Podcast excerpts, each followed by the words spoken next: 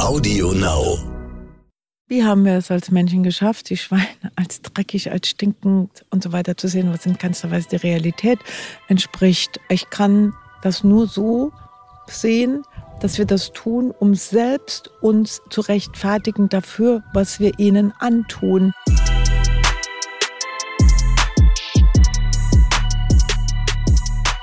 Climate Crime, der Podcast über Verbrechen an Mensch, Tier und Natur.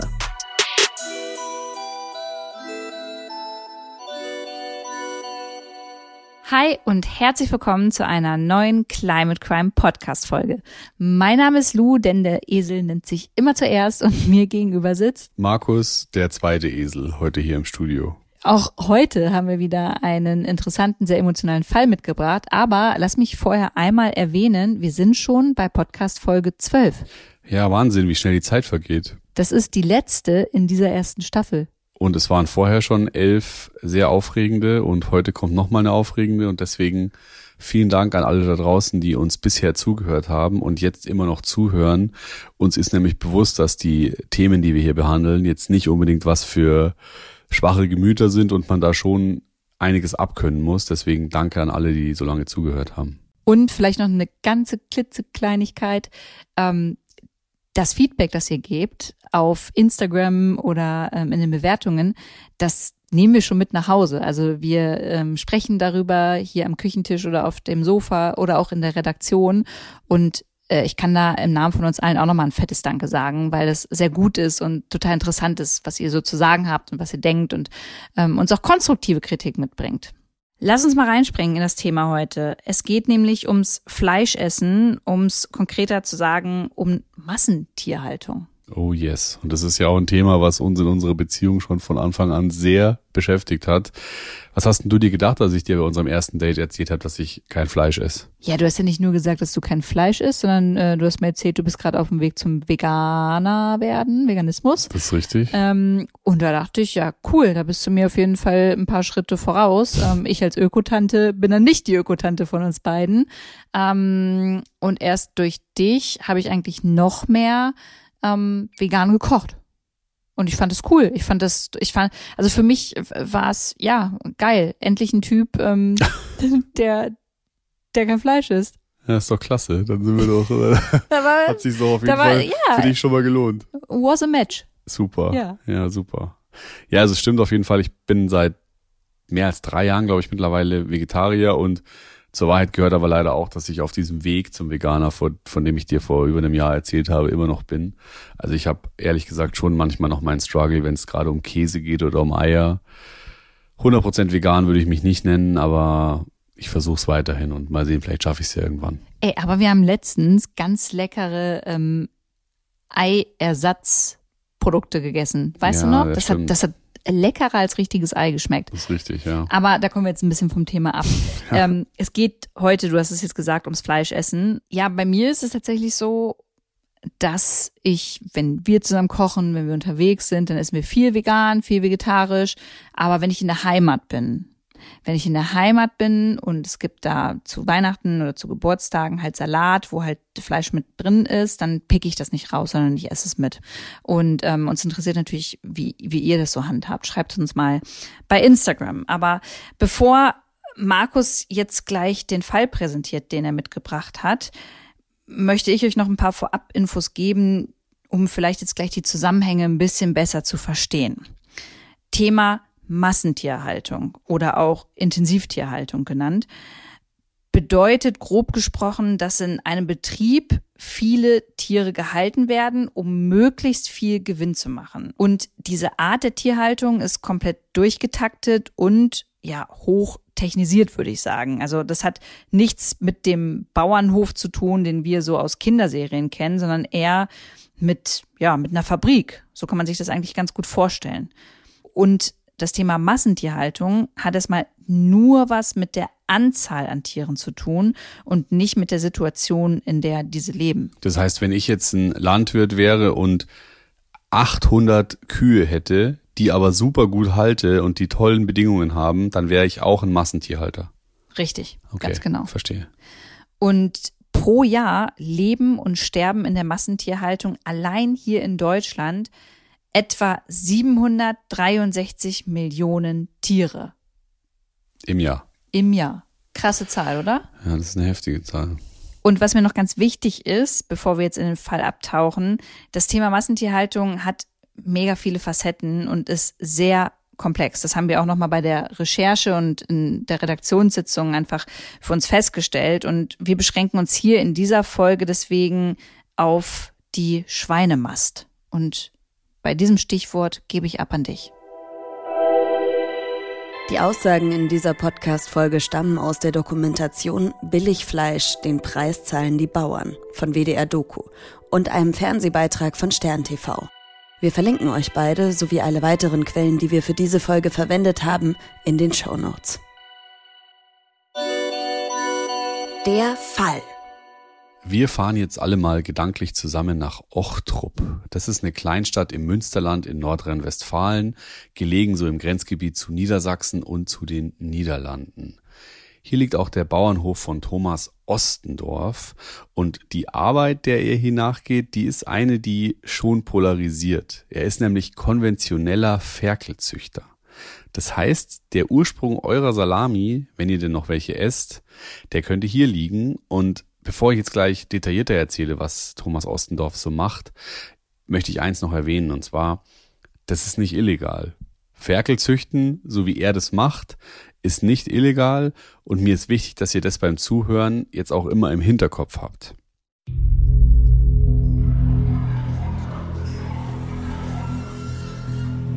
Hier auf dem Hof von Thomas Ostendorf leben 400 Muttersauen und ihre Hauptaufgabe, die ist ganz klar definiert, die sollen Ferkel produzieren und zwar so rund 10.000 Stück im Jahr.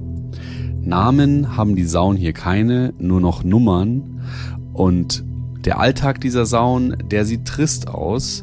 Die verbringen nämlich die meiste Zeit ihres Lebens eingesperrt hier im Stall und sehen so gut wie nie die Sonne. So um die sechs Monate im Jahr sind sie nämlich im sogenannten Hauptstall. Dort im Hauptstall hat jedes Tier so etwa 2,05 Quadratmeter Platz. Das ist nämlich der gesetzlich vorgegebene Mindeststandard. Der Boden, auf dem die Schweine stehen, der sieht aus, als hätte man so Holzpaletten nebeneinander gelegt. Das heißt, viele einzelne Latten, die so nebeneinander liegen und dazwischen so dünne Zwischenräume. Und diese Zwischenräume sind dafür da, dass der Kot der Tiere nach unten durchfällt. Auf diesem Boden, den man auch Spaltenboden nennt, liegt auch etwas Stroh verteilt. Und ich habe es euch ja gerade erklärt, der Lebenszweck so einer Zuchtsau, der ist das Austragen von Ferkeln. Aber damit eine Sau Ferkel austragen kann, muss sie erstmal besamt werden und das Besamen, das läuft hier bei Thomas Ostendorf so ab. Links und rechts stehen diese Sauen in ihren Käfigen und dazwischen ist so ein breiter Gang, ich würde mal schätzen so ein bis zwei Meter breit. Und da wird ein riesengroßer Eber reingeführt von Thomas Ostendorf. Und der hat bestimmt 250 Kilo Lebendgewicht, ist also so ein richtiges Prachtexemplar. Und der steht auf einem Wagen. Und der Wagen wird von Thomas Ostendorf jetzt immer wieder hin und her gefahren, direkt im Blickfeld der Sauen. Und das Ziel ist natürlich ganz klar, der Eber soll durch seine bloße Anwesenheit jetzt dafür sorgen, dass die Sauen geil werden.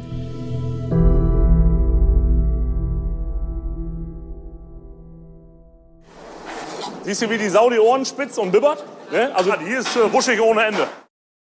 Und was soll ich euch sagen, Leute? Das funktioniert.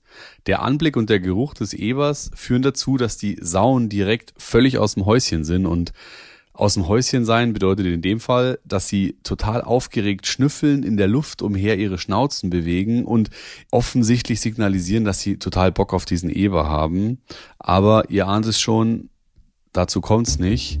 Der Eber wird nämlich die ganze Zeit einfach nur weiter hin und her auf diesen Wagen gerollt und dann fängt Thomas Ostendorf an, seinen Job zu machen und der ist, ja, ich würde es mal nennen, pragmatisch. Er nimmt einen Schlauch und geht damit zu den Sauen und führt ihn einer nach der anderen, während die natürlich auf den Eber weiterhin geiern, äh, Sperma in die Scheide ein. Und dieses Sperma zieht er auf in so einer Kanüle, justiert den Schlauch und dann rein damit. Und so geht es im Akkord. Eine Sau nach der anderen wird so besamt. Romantik ist hier nicht, wir müssen ja fertig werden am Morgen.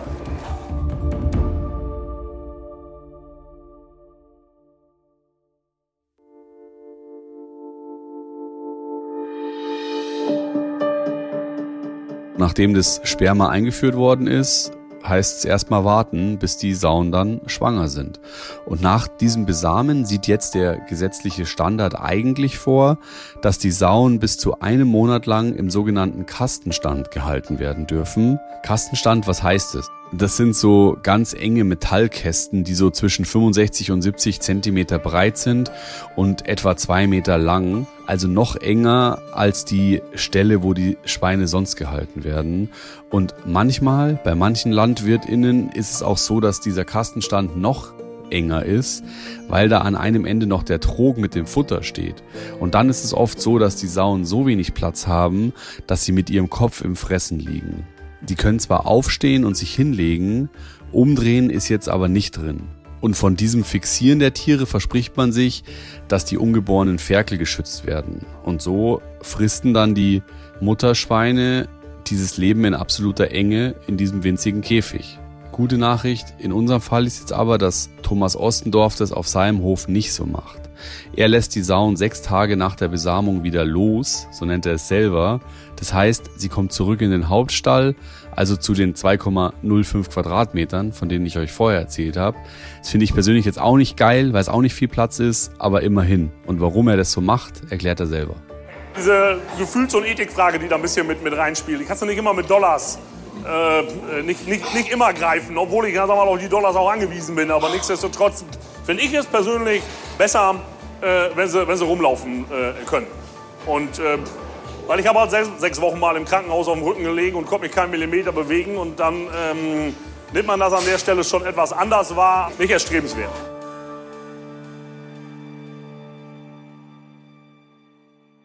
Ja, klingt eigentlich voll nett, was Thomas da sagt. Und ich kaufe ihm auch ehrlich gesagt ab, dass ihm schon was an seinen Sauen liegt. Aber die Massentierhaltung ist halt ein kompliziertes Geschäft. Und was jetzt kommt, das ist etwas, was dann nicht mehr so nett klingt.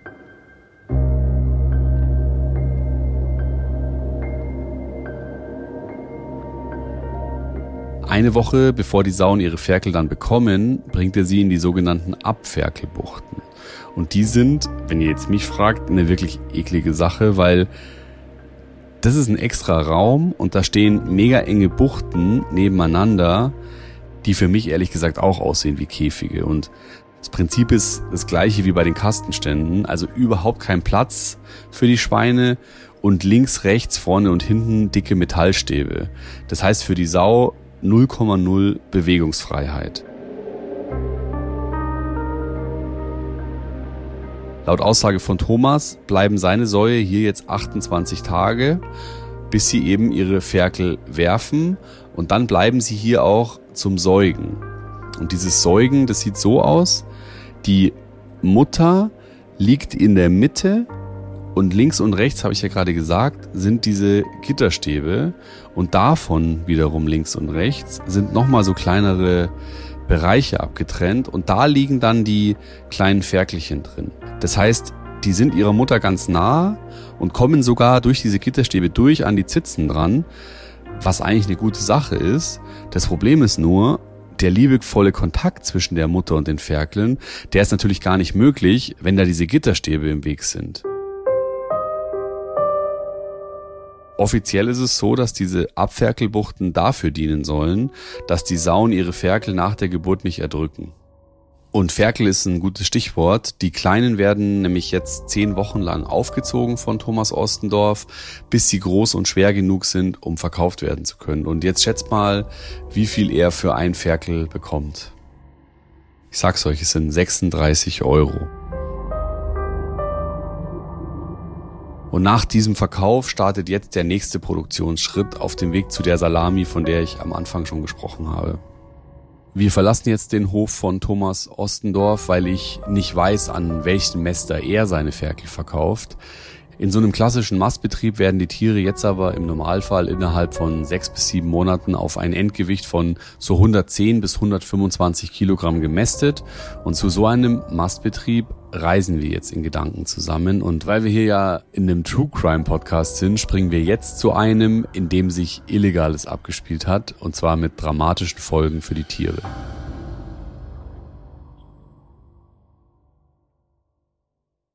Der Mastbetrieb, von dem ich euch jetzt erzählen will, liegt in Sustrum in Niedersachsen. Das Leben der Schweine hier ist schrecklich und von unvorstellbarem Leid geprägt. Aktuell leben hier 15.000 Schweine und wenn man von außen auf dieses Gelände draufschaut, dann sieht es hier aus wie in einem Gefängnis. Das gesamte Areal ist von einem hohen grün lackierten Eisenzaun umringt. Am Tor hängt ein großes weißes Schild, da steht in schwarzer Schrift drauf, Bild- und Tonaufnahmen verboten. Man erkennt drei große Hallen mit wenigen sehr kleinen Fenstern. Die Schweine in diesem Betrieb leiden Höllenqualen und Höllenqualen heißt in dem Fall, die sind zusammengepfercht in einem Gehege, das total verdreckt ist, wo überall Kot ist und äh, andere Sachen, die man gar nicht so genau definieren kann. Und den Schweinen, den sieht man total an, dass sie krank sind. Mit denen kann irgendwas nicht stimmen. Die Augen sind total glasig und wirken auf mich auch irgendwie trüb. Viele von den Tieren haben Abszesse überall auf der Haut und auch so Entzündungen und jede Menge Kratzspuren. Ich sehe überall Blut und auch Eiter aus den Wunden rauslaufen und ja, ich habe es gerade schon gesagt, es ist überall total viel Dreck und auch die Tiere sind total verdreckt. Es ist überall Schmutz auf ihrer Haut und andere Flüssigkeiten und ich weiß ehrlich gesagt gar nicht, was da jetzt Blut ist und was da jetzt Dreck ist und Sie drängen sich auf jeden Fall dicht an dicht auf diesen Spaltenböden. Hier ist es aber anders als bei Thomas Ostendorf so, dass die Spalten zu breit sind. Das heißt, immer wieder rutschen die Tiere mit ihren Klauen durch die Spalten ab und tun sich dabei weh. Und auf mich wirken die Schweine total apathisch. Manche taumeln umher und andere liegen auf dem Boden in ihrem eigenen Dreck und sehen aus, als wären sie tot. Ich kann es nicht anders sagen. Ich bin mir nicht sicher, ob die wirklich alle noch leben, die hier zu sehen sind. Und das äh, schockiert mich wahnsinnig.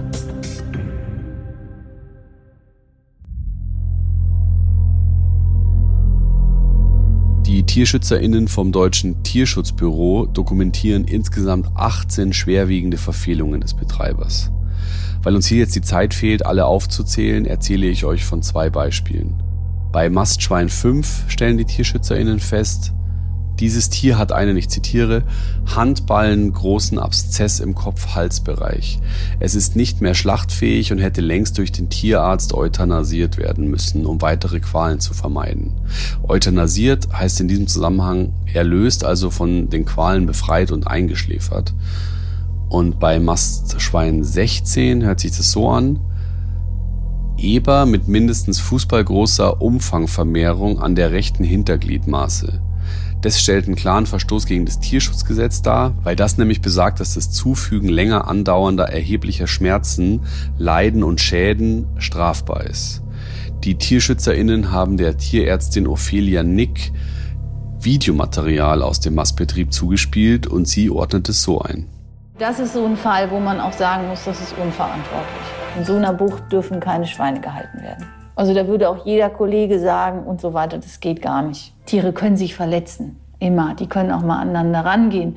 Aber wenn sie in so einem Zustand sind, dann ist das länger anhaltend. Ja, eigentlich müssten die Schweine hier in tierärztliche Behandlung und dass das nicht passiert, kann ich mir nur so erklären.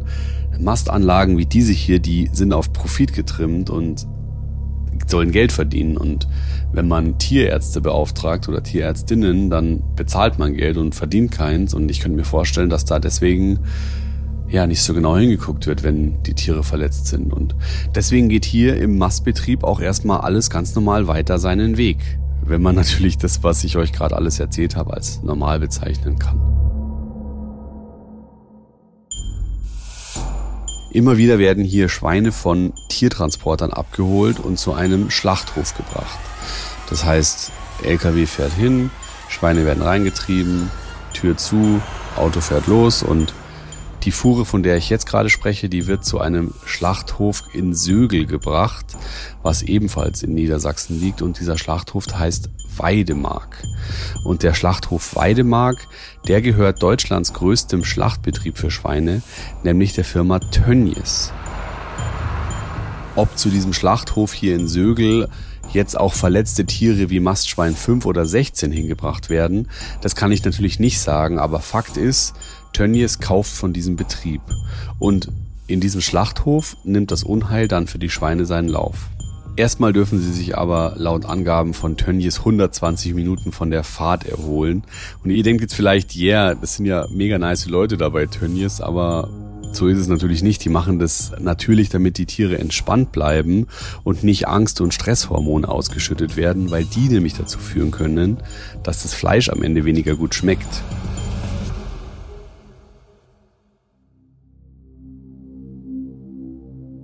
Und deswegen zielt in diesem Schlachthof jetzt alles darauf ab, diese Tiere möglichst relaxed zu halten.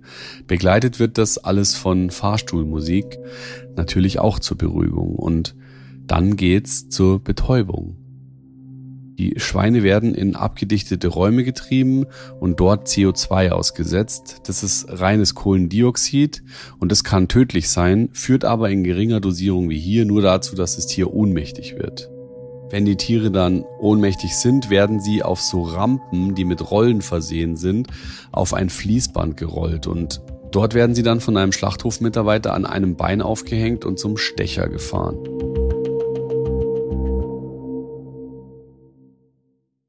Stecher, ihr ahnt es schon, der Stecher hat nur einen einzigen Job und zwar sticht er dem Schwein in den Hals. Und zwar nur ein einziges Mal und damit ist das Leben eines Schweines dann binnen weniger Sekunden vorbei und das war's. Kurz und hoffentlich schmerzlos. Lasst uns jetzt noch mal kurz zurück zum Anfang gehen und zwar zu Thomas Ostendorf und seinen Muttersauen in Ochtrup in NRW. Denn auch sie werden nicht besonders alt werden, voraussichtlich. Sauen werden nämlich nach etwa drei Jahren geschlachtet, weil sie dann nicht mehr fruchtbar genug sind. Ich weiß nicht genau, ob es bei Thomas Ostendorf jetzt auch so ist, aber in der Regel ist es so. Und bis diese Sauen dann geschlachtet werden, haben sie sechs Schwangerschaften hinter sich und bis zu 15 Ferkel zur Welt gebracht. Und sie alle werden ihnen weggenommen worden sein und ziemlich sicher auf irgendeinem Teller landen, vielleicht auch als Salami ich finde es so schlimm. Ich finde halt die Dinge, die du gerade erzählt hast, die nicht illegal sind, schon mega abartig. Aber dass die Schweine nicht raus dürfen, dass ihnen ihre Ferkel weggenommen werden oder dass sie auch so wenig Platz haben. Aber der Fall der Schweinemastanlage ist besonders widerlich. Weißt du denn, ob dafür irgendjemand belangt wurde? Also die TierschützerInnen vom Deutschen Tierschutzbüro haben Strafanzeige gegen den Betreiber gestellt, aber was da rausgekommen ist, kann ich dir nicht sagen. Aber die Tierschutzaktivistinnen haben im gleichen Zuge auch noch vier andere Tönnies-Zuliefererfirmen verklagt und zumindest gegen eine von denen ist das Verfahren eingestellt worden, laut dieser TierschützerInnen, und zwar gegen eine Zahlung von 600 Euro. Das ist ja lächerlich. Ja, so ist es leider oft und Journalistinnen vom Stern, deren Beitrag ich zur Recherche für diese Podcast-Folge verwendet habe, die haben den Betreiber auch mit diesen Vorwürfen konfrontiert und die haben sogar eine Antwort bekommen tatsächlich von diesem Schweinemastbetreiber. Und in dieser E-Mail steht unter anderem dieser Satz, ich lese ihn mal vor. Die mitgeteilten vermeintlichen Umstände wird die Tierhalterin umgehend zur Aufklärung bringen und, falls erforderlich, die nötigen Maßnahmen einleiten. Du hast ja jetzt gesagt, dass der besagte Betrieb auch Schweine an Tönnies geliefert hat. Ähm, wurden da denn jetzt Konsequenzen gezogen? Ja, auch da wurden Konsequenzen gezogen, als der Skandal nämlich bekannt geworden ist. Da hat Tönnies die Zusammenarbeit mit dem Schweinemastbetrieb beendet und ist ja auch irgendwie klar, weil sowas passt natürlich nicht so richtig gut zur Firmenphilosophie, weil Tönnies wirbt ja gerne damit, so aufs Tierwohl zu achten und zum Beispiel auf der Homepage kann man einen Text lesen, den ich gerne euch vorlesen möchte. Und zwar steht da, wir haben den Anspruch, dass die Tiere, die wir schlachten und verarbeiten, vernünftig gehalten und aufgezogen werden. Wir von Tönnies unterstützen unsere Erzeuger dabei, Tierwohl und Tierschutz in der Haltung sicherzustellen und weiter auszubauen. Und es stimmt auch, die Firma Tönnies investiert tatsächlich laut eigenen Angaben jedes Jahr 300.000 Euro in Tierwohlverbesserungen, aber Das klingt jetzt erstmal viel, aber wenn man diese Zahl, diese 300.000 Euro gegenüber setzt mit dem Jahresumsatz der Firma, der bei 6,65 Milliarden Euro liegt, dann ist es natürlich ein Fliegenschiss. Und genau genommen 0,005 Prozent vom Jahresumsatz von Tönnies fließen in Tierwohlverbesserungen. Das ist natürlich ein schlechter Scherz aus meiner Sicht. Ich persönlich habe mich ehrlich gesagt schon oft mit solchen Sachen befasst und ich weiß, wie so ein Schweineleben abläuft und ich habe es auch schon super oft in Dokumentationen gesehen, aber jedes Mal, wenn ich mich wieder damit beschäftige und jedes Mal, wenn ich wieder solche Bilder sehe, dann wird es mir jedes Mal wieder schlecht und ich finde, es ist einfach ein Unding, dass sowas erlaubt ist und dass sowas passieren darf und ich, wenn es nach mir gehen würde, würde man da radikal was verändern und ich finde, dass das alles so im Geheimen passiert, dass so, solche Mastbetriebe so umzäunt sind und so weiter. Das zeigt ja schon, dass die Leute, die das machen, einfach nicht wollen, dass die Allgemeinheit es sieht weil vielleicht ja ein Umdenken stattfinden könnte in der Bevölkerung, wenn Menschen das sehen würden. Voll. Ich habe noch eine kleine Anekdote mitgebracht, weil du gerade gesagt hast, im Geheimen.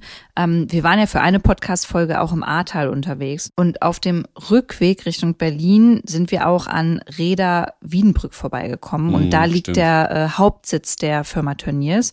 Und auf diesem Weg halt daran vorbei haben wir voll viele Schweinetransporter gesehen. Und du hast halt einfach nur gesehen, wie eng diese Schweine da zusammengefercht werden und man konnte halt durchgucken und du hast halt deren Schnauze gesehen oder deren Popöchen und das war ganz schlimm, das mit anzusehen. Wir haben uns dann entschieden, einen dieser Transporter auch ähm, ja, ein bisschen zu verfolgen. Also es war jetzt nicht Alarm für Cobra 11 mäßig, aber wir haben diesen Transporter verfolgt, weil wir mal gucken wollten, wie läuft das jetzt ab, wie sieht's bei Tönnies aus und wie weit können wir da irgendwie mit und das sehen.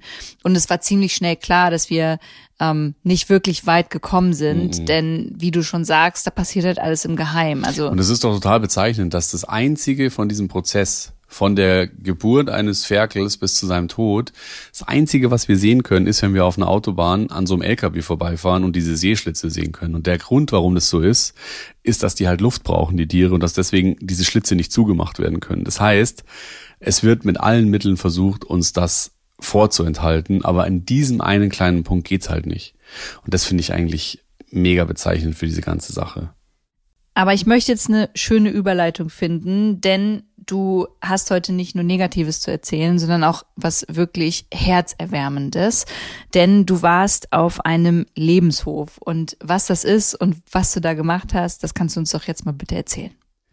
So ist es. Und zwar habe ich den Lebenshof Lass die Tiere leben in der Nähe von Berlin besucht. Und dort leben die unterschiedlichsten Tiere, unter anderem Schafe, Rinder, Hühner und eben auch Schweine, und zwar 20 an der Zahl. Und viele dieser Tiere, die wurden aus der Nutztierhaltung gerettet. Andere wiederum kommen auf seltsame, abstruse Wege auf den Lebenshof. Zum Beispiel gibt es hier auch ein Schwein, das heißt Tinkerbell. Und das wurde von jemandem beim Tierheim abgegeben, weil er es zum Geburtstag geschenkt bekommen hat und es da eigentlich als Spanferkel hätte gegrillt werden sollen. Tinkerbell, das ist der Spitzname von meiner besten Freundin. So heißt auch dieses Schwein. Und naja, wie es auch, wie dem auch sei, hier sollen die Tiere eben ein würdiges Leben bekommen und artgerecht und vor allem ohne Angst leben können. Gegründet hat den Lebenshof hier im Oktober 2018 Elisabeth Schön. Sie ist Tierschützerin und war schon vor 25 Jahren Vegetarierin und ist inzwischen Veganerin. Also die hat den Switch schon geschafft im Gegensatz zu mir. Und warum sie den Lebenshof gegründet hat, das hat sie mir erzählt. Meine Intention ganz klar war zu verhindern, dass diese Tiere in, diesen, in diese Todestransporte gehen, dass diese Tiere sterben müssen, dass sie überhaupt in den Schlachthof kommen. Meine Intention war wirklich ganz, nur ganz strikt nächtelang, immer nächtelang mit Atemnot. Wie machst du das? Aber ich hatte nur einen Leitsatz. Ich will nicht, dass sie sterben. Zusammen mit Elisabeth arbeiten hier zwei Festangestellte und super viele freiwillige HelferInnen.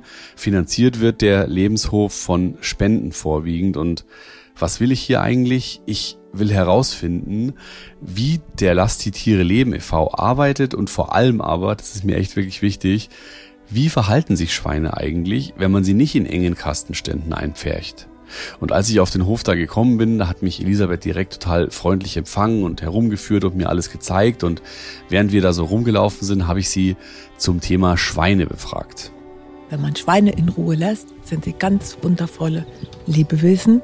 Sie sind sozial, sie sind intelligent, sie möchten Bindung haben, sie möchten kuscheln. Es sind ganz liebenswerte Geschöpfe. Schweine haben einen Tagesablauf, dass sie sehr, sehr, sehr viel schlafen. Ähm, sie freuen sich auf ihre Mahlzeiten. Sie haben sehr, sehr gerne Unterhaltung. Sprich, dass man ihnen äh, mit Futter oder mit anderen Spielzeugen sie beschäftigt und sie haben richtig Freude daran, sich damit zu beschäftigen, beschäftigt zu werden. Sie haben Freude daran, sich an warmen Tagen im Wasser zu sohlen, in der Matsche zu sohlen. Man kann ihnen am Gesicht ansehen, dass sie lächeln, dass sie froh sind, dass sie glücklich sind. Man kann ihnen genauso gut ansehen, wenn sie gestresst sind. Ich würde sagen, Schweine sind richtige Lebensgenießer par excellence. Und wenn man sie das tun lässt, was sie tun, dann leben sie ein wunderbares Leben für sich.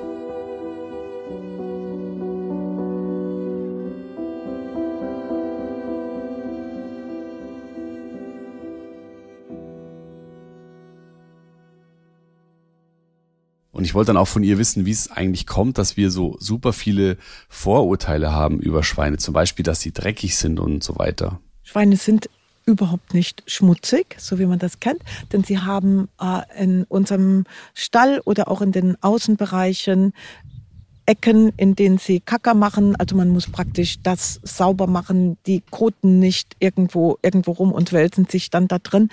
Ich habe es überhaupt noch nicht erlebt. Ich habe hier noch keine dreckigen Schweine erlebt. Und ähm, ansonsten, wie gesagt, sie lieben es, Wasser, sich zu suhlen, sich zu duschen, sind aber auch überhaupt so nicht. Also Schweine sind nicht dreckig, Schweine stinken auch nicht. Habt ihr auch darüber gesprochen, wie sie sich erklärt, warum wir Menschen Schweinen halt diese schrecklichen Dinge überhaupt antun? Also genau die Dinge, die du gerade im Fall beschrieben hast? Ja, da haben wir auch drüber geredet und äh, was sie geantwortet hat, geht so ein bisschen in die Richtung, was wir vorhin schon besprochen haben. Ich kann das nur so sehen, dass wir das tun, um selbst uns zu rechtfertigen dafür, was wir ihnen antun. Denn würden wir die Wahrheit über sie aussprechen, wäre es ja klar damit, dass wir ihnen ein Riesenunrecht antun. Und dann ist doch einfacher, ihnen all diese Dinge unterzuschieben. Das bewusste Wegschauen kann ich nur damit erklären, dass ich ja, wenn ich nicht bewusst wegschauen würde, müsste ich ja tatsächlich anfangen, darüber nachzudenken, was ich da esse. Wirklich darüber nachzudenken. Das würde mich ja dazu zwingen, bewusst hinzusehen und etwas zu ändern. Und das möchten die meisten Menschen eben nicht. Hier auf dem Lebenshof kann man Schweine sehen, die ein richtig gutes Leben haben und Menschen, die hier hinkommen, die sind immer fassungslos. Und Elisabeth sagt, die Reaktionen dieser Leute, die sind auch fast immer gleich. Wir hatten das hier wirklich schon häufig, dass Leute gesagt haben, oh, das habe ich, ich habe noch nie ein Schwein angefasst. Ich wusste gar nicht, wie sich das anfasst. Oh, das Schwein, das lacht ja. Ich habe sowas habe ich noch nie gesehen. Und es gibt also ganz berührende äh, Momente tatsächlich von Menschen, die, die das dann sehen können. Und selbst wenn es nur eine Stunde oder zwei oder drei sind, die sie hier sind. Oder die sich dann auf Bänke da hinten setzen können im Sommer und denen zugucken. Ja, sie streicheln, abduschen. Und die meisten Reaktionen sind, oh, wow, das habe ich nicht gedacht. So groß sind Schweine und wie die sich anfühlen, das habe ich ja so und die weiche Nase und das sind wirklich die Reaktionen, dass Leute wirklich geflecht sind davon, große, ausgewachsene Schweine zu sehen, wie die sich bewegen, dass die kommen, dass sie gestreichelt werden wollen. Und du siehst dann richtig am Gesicht der Menschen, wenn die dich streicheln, wie die sich freuen, wie die auf einmal anfangen zu lächeln beim Streicheln und Berühren der Tiere. Und wenn dann das Schwein auch noch mit der feuchten Nase dann so rum, dann siehst du richtig, wie sie sich freuen. Und wenn du dann sagst, hey, komm mal mit, komm mal mit, ich gebe dir mal einen Schlauch in die Hand und jetzt guckst du mal und die duschen die Schweine dann ab mit dem Schlauch und sehen, wie das Schwein sich freut und so macht, dann siehst du auch wirklich Freude auf den Gesicht der Menschen. Ich finde die Arbeit und die Philosophie und die Liebe, die dahinter steckt, von Elisabeth und allen HelferInnen da bei dem Lebenshof mega wichtig. Und Mhm, voll. ich finde es voll schön und eigentlich müsste das noch viel größer werden und viel präsenter. Und ich hoffe, dass da noch viele, viele Menschen viel spenden werden, damit da noch viel passiert. Ja, es war auf jeden Fall mega beeindruckend und mega schön zu sehen, wie, ja, wie schön es ist, wenn, wenn Tiere in, frei sein können und wenn man die in Ruhe lässt. Das hat mich sehr, sehr berührt, ehrlich gesagt. Und ein kleiner Spoiler äh, zu Instagram. Markus hat nämlich mit zwei der Schweine ähm, da vor Ort ein süßes Foto gemacht und wir posten das da mal. Und äh, ihr könnt gerne mal euer, eure Caption, eure Caption, die ihr zu dem Bild schreiben würdet, gerne mal unter diesem Bild dalassen. Aber es ist sehr sweet und Markus ist mit ganz großen Augen nach Hause gekommen. Das Wichtigste war, dieses Bild zu zeigen. Ich habe auf jeden Fall zwei neue Freunde gefunden dort, ja. Jetzt haben wir davon gehört, Lebenshof ist eine wichtige Sache, ist eine super Sache, aber hinter diesem ganzen Thema Massentierhaltung, über das wir heute sprechen, da stecken ja auch Probleme dahinter. Die Probleme. Wir haben in dieser Folge noch super viele Themen, deswegen gehen wir jetzt nicht nochmal drauf ein, was Schweine in Deutschland über sich ergehen lassen müssen, weil dazu habt ihr jetzt schon eine Menge in diesem Fall gehört.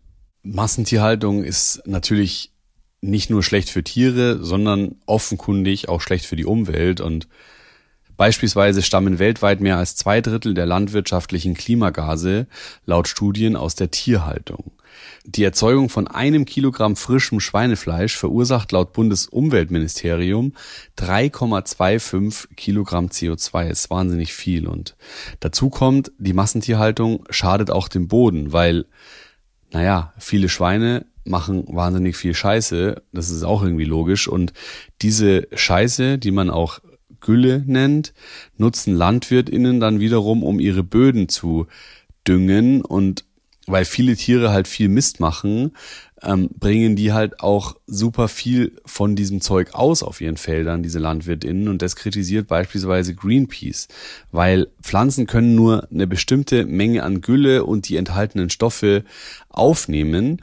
Und alles, was die Pflanzen nicht benötigen, das gelangt dann in die Luft oder bleibt einfach im Boden. Und das ist deswegen problematisch, weil ein Teil dieser Gülle auch Nitrat ist. Und Nitrat sickert dann am Ende ins Grundwasser und damit in Bäche, Flüsse und ins Meer und kann damit beispielsweise in die Nahrungskette von uns Menschen wieder gelangen. Also es Boden ist auf jeden Fall auch ein Thema bei der Massentierhaltung und es geht noch weiter. Ich kann es euch nicht ersparen.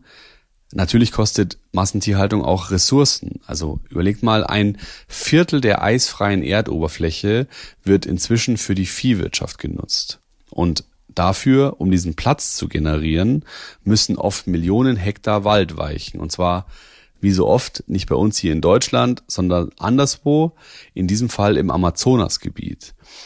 Und wenn man im großen Stil Bäume abholzt und Wälder vernichtet, dann ist das natürlich eine Bedrohung für die Artenvielfalt. Und diese Abholzungen, die passieren, damit auf den gewonnenen Flächen dann Nahrungsmittel für Tiere angebaut werden können, zum Beispiel Sojabohnen. Und diese Bohnen, die importiert Deutschland dann aus dem Amazonasgebiet, beispielsweise aus Brasilien, um sie hier in Deutschland an Nutztiere zu verfüttern. Das ist so crazy. Ja, es ist komplett crazy, weil das wieder zeigt, sogar bei der Massentierhaltung bei uns in Deutschland zahlt am Ende jemand anders die Rechnung, weil, na okay, die Tiere leiden, darüber haben wir jetzt schon ausführlich gesprochen, aber wenn wir natürlich äh, Millionen Hektar Wald abholzen im Regenwald für unsere Massentierhaltung, dann fehlt natürlich dieses Ressourcengut den Menschen dort vor Ort. Das ist ja auch Es ist leider wie immer. das ist leider wie immer, genau. Und ich bin auch noch nicht fertig, weil dieses Soja dann aus Brasilien noch nicht genug ist, wird auch unser heimisches Getreide zu einem großen Teil für Nutztiere reserviert. Und zwar werden in Deutschland die Hälfte des geernteten Getreides verfüttert. Und eine Sache habe ich noch, dann darfst du mir sagen, was du davon hältst, und zwar Wasserverbrauch. Für ein 200 Gramm Schnitzel, was wir auf unserem Teller haben, braucht es zur Produktion fast 1200 Liter Wasser. Ja, das ist pervers. Und ich meine, wir sind wieder in einem Sommer, in dem viele Länder, übrigens Italien gerade, ähm, sagen, Leute, wir haben hier kein Wasser mehr, wir brauchen Wasser. Und wenn du jetzt darüber sprichst, denke ich mir halt, das Verhältnis stimmt einfach nicht. Das Voll. stimmt einfach nicht und das ist einfach unglaublich. Ich könnte jetzt noch zehn Minuten lang hier ein äh, Referat halten, warum ich das so schockierend finde, aber mich interessiert viel mehr, was macht denn die Politik? Die Politik. Die Bundesregierung aus SPD, Grünen und FDP will das Problem mit der Massentierhaltung jetzt angehen und deswegen gibt's im Koalitionsvertrag der drei Parteien auch den ein oder anderen Punkt dazu und konkret kümmert sich um die ganze Geschichte der Bundeslandwirtschaftsminister Cem Özdemir und der hat Folgendes dazu gesagt. Ich lese mal vor. Ich will, dass auch in Zukunft noch gutes Fleisch aus Deutschland auf den Tisch kommt. Unsere tierhaltenden Betriebe brauchen dringend eine verlässliche und langfristige Perspektive, damit sich Investitionen in Tierwohl und Klimaschutz lohnen. Klingt ja erstmal ganz nett, oder? Ja, klingt jetzt mal ganz nett. Aber jetzt wirst du bestimmt wissen, wie er es machen will, wa? Wollte ich jetzt gerade als nächstes fragen, ist es denn auch so einfach? Also das erste Konkrete, was äh, Cem Özdemir einführen will, ist eine verbindliche Tierhaltungskennzeichnung. Das heißt, auf jedem Stück Fleisch, das hier in Deutschland verkauft wird, muss dann ganz klar zu erkennen sein, wie das Tier gehalten worden ist, wie es getötet worden ist und ähm, wo es herkommt. Und das finde ich persönlich erstmal eine gute Sache. Dann will er LandwirtInnen in Zukunft noch besser dabei unterstützen, ihre Ställe so umzubauen, dass sie mehr Tierwohl gewährleisten können. Und insgesamt steht dafür, also für diese Umbaumaßnahmen, jetzt schon eine Milliarde Euro bereit. Und was noch passieren soll, ist, das Tierschutzrecht soll verschärft werden und Genehmigungen für neue Stallanlagen sollen vereinfacht werden. Also da will man Bürokratie abbauen. Es klingt jetzt alles ganz gut, aber irgendwie auch noch nicht so ganz konkret. Ähm, ich würde es viel besser finden, wenn wie beim Rauchen auf den Zigarettenschachteln auf dem Fleisch einfach äh, Bilder drauf zu sehen sind. Ja, stimmt. Und zwar die Bilder, die wir alle nicht sehen und nicht wissen, wie es abläuft. Ich war einmal ähm, in einem Schlachtbetrieb und habe gesehen, wie Leberwurst hergestellt wurde. Und es war das ekelhafteste, was ich jemals gesehen habe. Und wenn sowas irgendwie als Foto mit drauf wäre, ich könnte mir vorstellen, das würde schon eine Kleinigkeit bewegen. Ja, ich könnte es mir tatsächlich auch ganz, ganz gut vorstellen, dass es was bewegen würde, aber ich finde schon auch, was man bedenken muss, ist, diese ganze Branche, die ist halt mega heikel, weil, weil es halt so viele Player gibt. Es gibt da die Landwirte, die wollen irgendwie leben, dann gibt's uns VerbraucherInnen, die essen wollen und auch gleichzeitig irgendwie wenig bezahlen wollen und dann soll auch noch auf die Umwelt geachtet werden und aufs Wohl der Tiere. Also es ist schon auch diffizil, finde ich. Ich finde, es eine komplizierte Situation und es ist jetzt so leicht, auf diese Landwirte draufzuhauen und zu sagen, hey, behandelt eure Tiere scheiße, ihr seid Arschlöcher.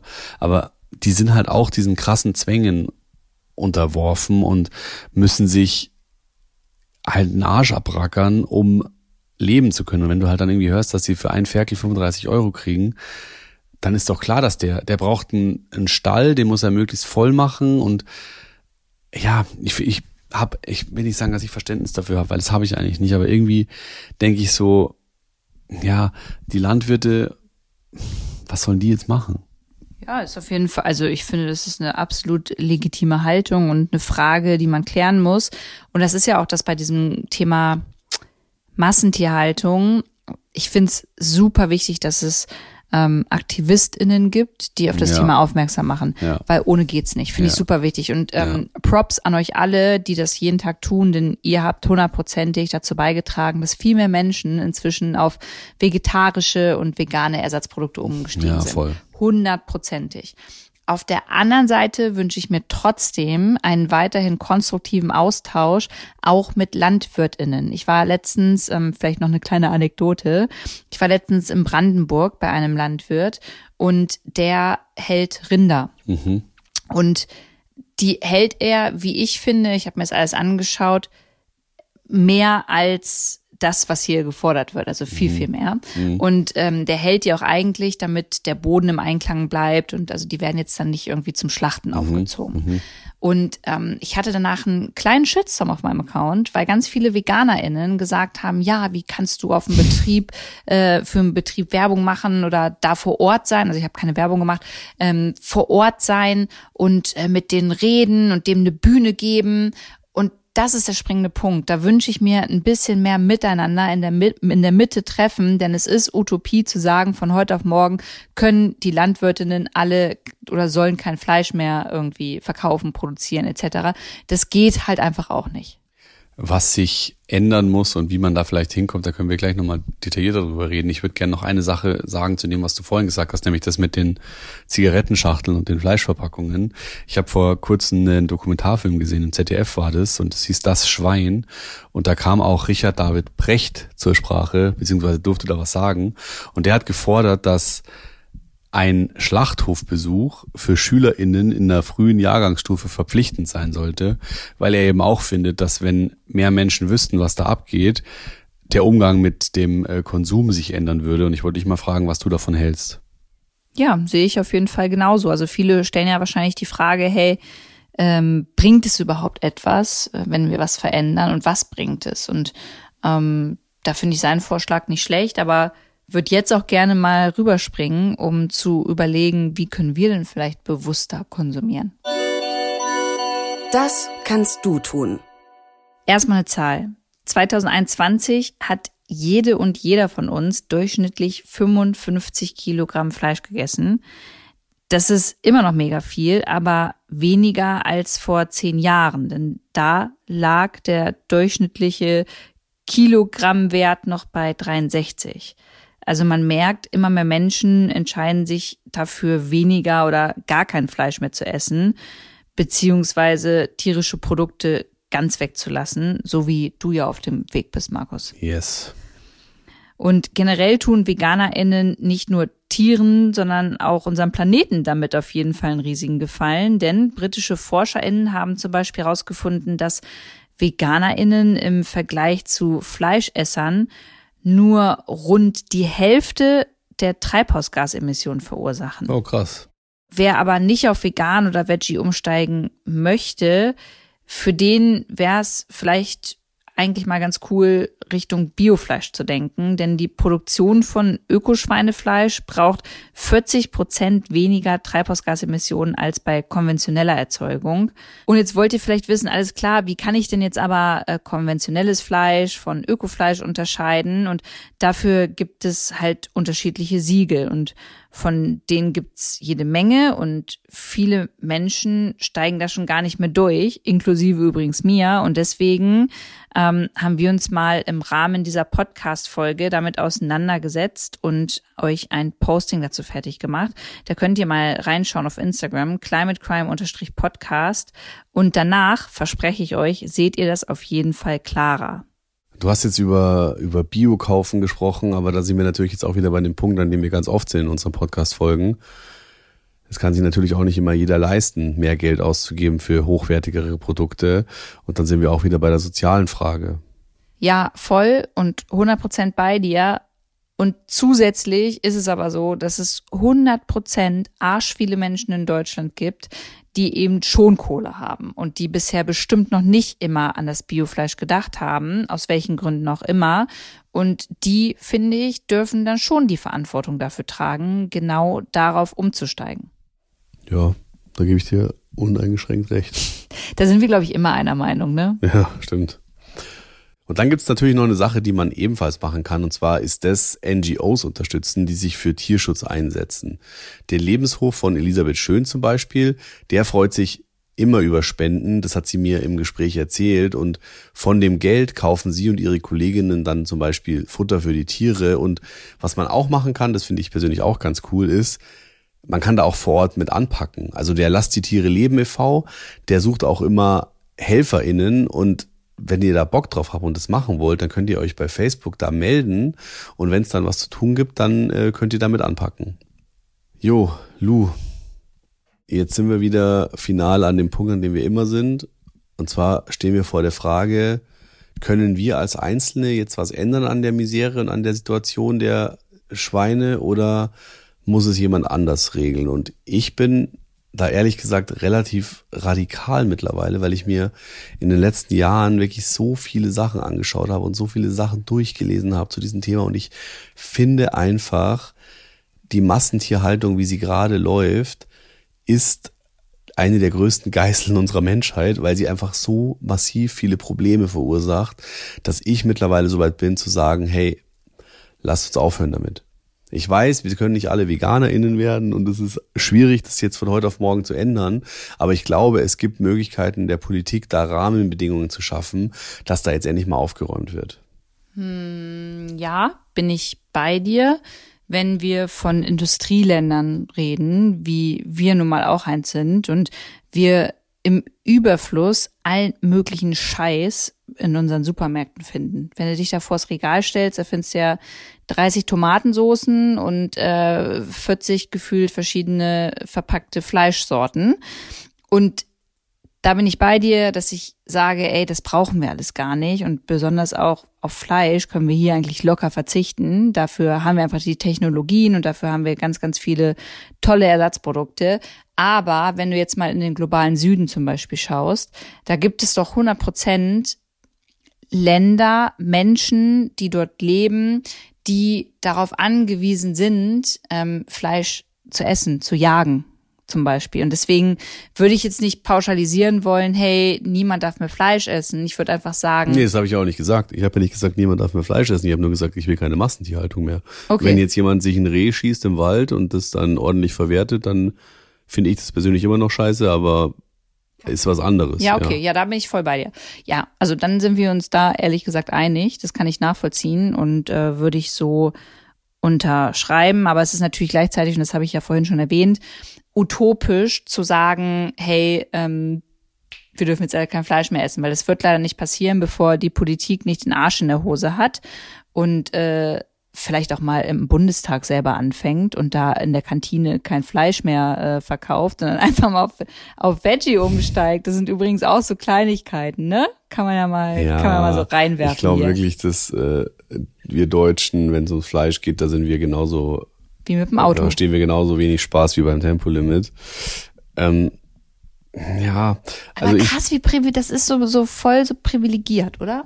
Ja, und ich weiß auch nicht so richtig, woher das kommt, weil ich denke, okay, Fleisch essen wird es immer geben. Ich glaube nicht, dass es irgendwann eine Welt gibt, wo wir kein Fleisch mehr essen. Das ist irgendwie utopisch, aber sich ein bisschen einschränken und ein bisschen überlegen, muss ich wirklich jeden Tag Fleisch essen oder kann ich es nicht vielleicht auch an jedem zweiten Tag machen oder kann ich eben im Supermarkt mal gucken, ob ich das Biofleisch kaufe und so weiter. Also es gibt ja Möglichkeiten dazwischen. Es gibt ja eine Welt zwischen alle essen jeden Tag drei Tonnen Fleisch und niemand isst mehr Fleisch. Und ich würde mir manchmal wünschen, dass die Leute da so ein bisschen mehr, ja, ins, ins Nachdenken kommen und sagen, komm, ich probiere das jetzt auch. Ja, und du hast gerade noch ähm, gesagt, woher kommt das eigentlich, dass wir so konsumieren, wie wir konsumieren? Und also wenn ich so mal an meine Oma denke, die kommt aus der Nachkriegszeit und bei der gab es sonntags einmal den Braten, so und dann gab es die ganze Woche kein Fleisch. Das Fleisch war was ganz Besonderes. Ja, voll. Und warum ist es heute nicht mehr so? Ich glaube, das haben wir einfach dem Kapitalismus zu verdanken, weil wir inzwischen im Überfluss leben. Also wir ja. sind ja eher eine Über Überflussgesellschaft. Genau, die Massentierhaltung an sich ist ja auch ein Produkt dieser Überflussgesellschaft. Genau. Die gibt's ja nur deswegen, weil genau. halt, ja.